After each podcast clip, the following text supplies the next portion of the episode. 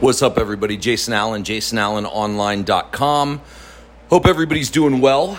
So, I'm sitting here, I'm listening to this podcast, this Joe Rogan experience. Gentleman that he has on, his name is Chris Williamson.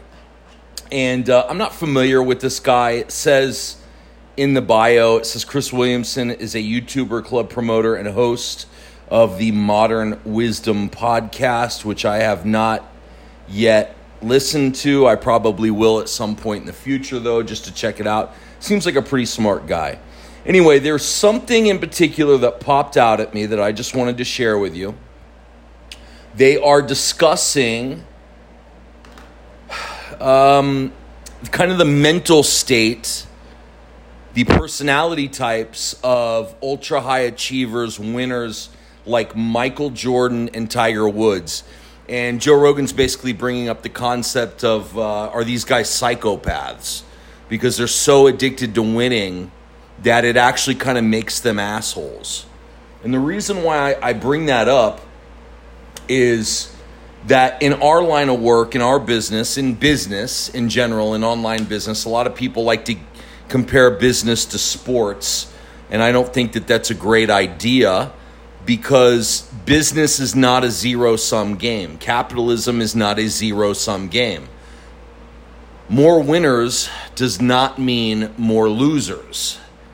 That is a really bad concept to get into or to believe in, and that's basically eroding capitalism and giving rise to socialism, which isn't good for any of us. Now, I don't want to go too far down that road. It's beyond the scope of what I like to talk about on podcasts. I don't want to get in my political beliefs or anything like that.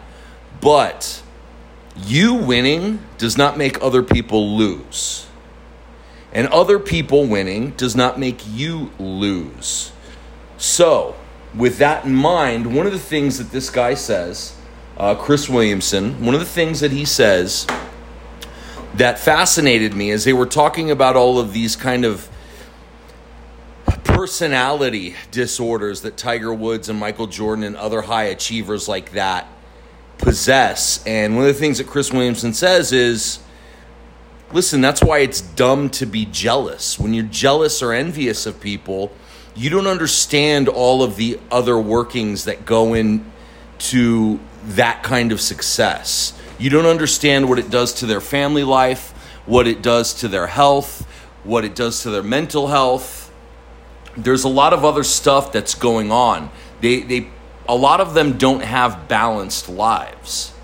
And so you really have to kind of look at the whole picture when you're looking at somebody and you're kind of like idolizing them and hero worshiping you need to realize that there's a lot of stuff going on there. There, there might have been some pain or some trauma that they're dealing with, and that's why they work so hard because they're trying to escape. I mean, it could just be a myriad of things, and you can't you can't really pick and choose what you get. You can't say, "Oh, I'll take all the money and the fame and the accolades." But I don't want to put in all the hard work. I don't want to be obsessive. I don't want to be crazy. I don't want people to think I'm an asshole.